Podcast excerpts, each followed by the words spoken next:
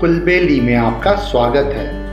यहाँ आप सुनेंगे बाल कहानियाँ, इतिहास से जुड़े हुए कुछ रोमांचक किस्से और हमारी संस्कृति से जुड़ी हुई मज़ेदार बातें। मैं हूँ आपका होस्ट ज्ञानेश और आज मैं लेके आया हूँ पंचतंत्र की एक शिक्षाप्रद कहानी, जिसका नाम है ढोंगी सियार। मिथिला के जंगलों में बहुत समय पहले एक सियार रहता था।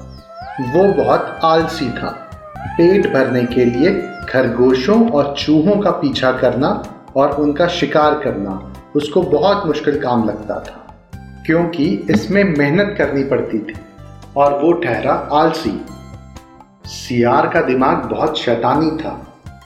वो हमेशा इसी जुगत में रहता था कि कैसे बिना हाथ पैर हिलाए हुए शिकार मिलता रहे। बस खाया और सो गए। एक दिन इसी सोच में डूबा हुआ सियार एक झाड़ी में दुबका बैठा हुआ था। झाड़ी के बाहर एक चूहों की टोली उछल कूद और भाग दौड़ करने में लगी हुई थी। उन चूहों में से एक चूहा बहुत मोटा था। बाकी सभी चूहे उसे सरदार सरदार कह के बुला रहे थे और उसकी बात मान रहे थे। इतने सारे चूहों को देख के सियार के मुँह में पानी आ गया। और फिर उसके दिमाग में एक तरकीब सूझी। जब चूहे वहाँ से गए तो उसने दबे पाँव चूहों का पीछा किया। कुछ ही दूरी पे चूहों के बिल थे। चूहों के बिल का पता लगा के सियार वापस अपने घर चला गया। अगले दिन सुबह सूरज निकलने से पहले ही वो चूहों के बिल के पास जाकर एक टांग पर खड़ा हो गया। उसका मुँह उगते सूरज की तरफ़ था और आँखें बंद थी। चूहे बिलों से निकले तो सियार को इस अनोखी मुद्रा में देख के हैरान रह गए। एक चूहे ने हिम्मत करते हुए पूछा, सियार मामा, आप यहाँ पे ऐसे क्यों खड़े हैं? सियार एक आँख खोलकर बोला, अलख निरंजन, मूर्ख, तूने मेरे बारे में नहीं सुना है कभी? मैं अगर चारों टांगे ज़मीन पे टिका दूँ तो धरती मेरा बोझ नहीं संभाल पाएगी और हिलने लगेगी। तुम सबके कल्याण के लिए ही मैं एक पैर पे खड़ा हूँ।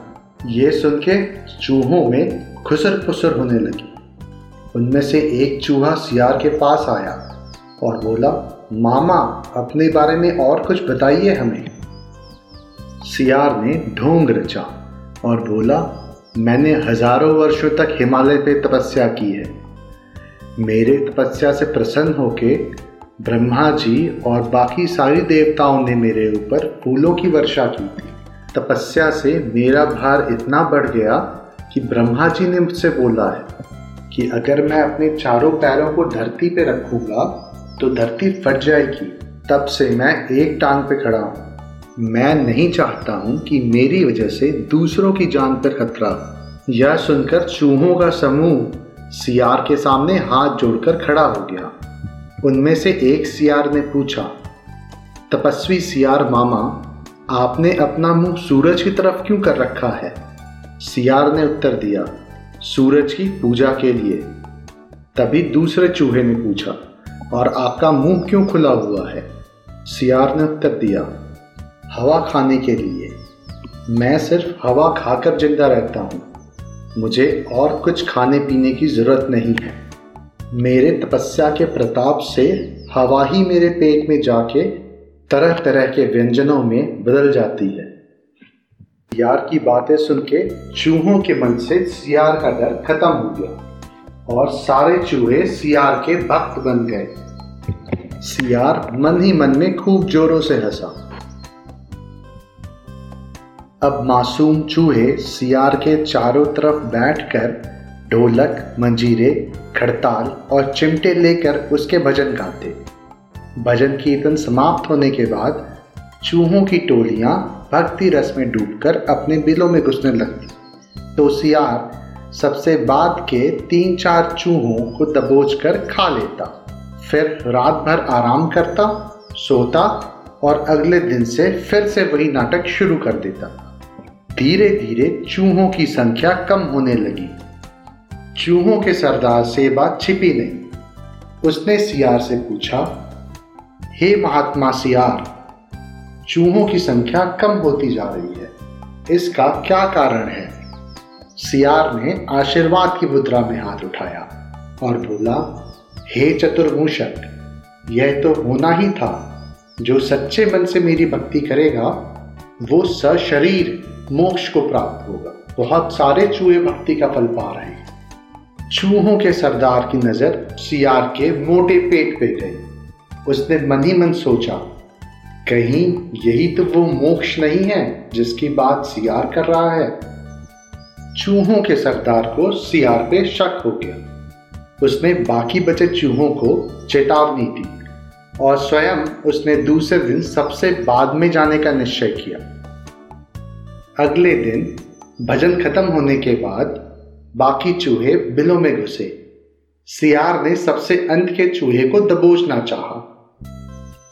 चूहों का सरदार पहले से ही चौकन्ना था। वह दांव मारकर सियार के पंजे से बच गया। असलियत का पता चलते ही वो उछलकर सियार की गर्दन पर चढ़ गया। और उसने बाकी चूहों को भी सियार पे हमला करने के लिए बोला। देखते ही देखते बाकी चूहों ने सियार पे अपना दांत गड़ा दिया और धीरे धीरे ढोंगी सियार की मौत हो गई। इस कहानी से हमें ये सीख मिलती है कि ढोंग का जीवन बहुत दिनों तक नहीं चलता है और ढोंगी को अपने कर्मों की सजा मिलती ही है। इसलिए हमें हमेशा सच्चाई के रास्ते पे चलना चाहिए। मुझे उम्मीद है आपको ये कहानी बहुत पसंद आई होगी। ऐसी और कहानियाँ सुनने के लिए हमारे चैनल को लाइक और सब्सक्राइब कीजिए। इस कहानी को ज़्यादा से ज़्यादा शेयर करें। जल्द ही मिलते हैं एक और नई कहानी के साथ। तब तक के लिए धन्यवाद।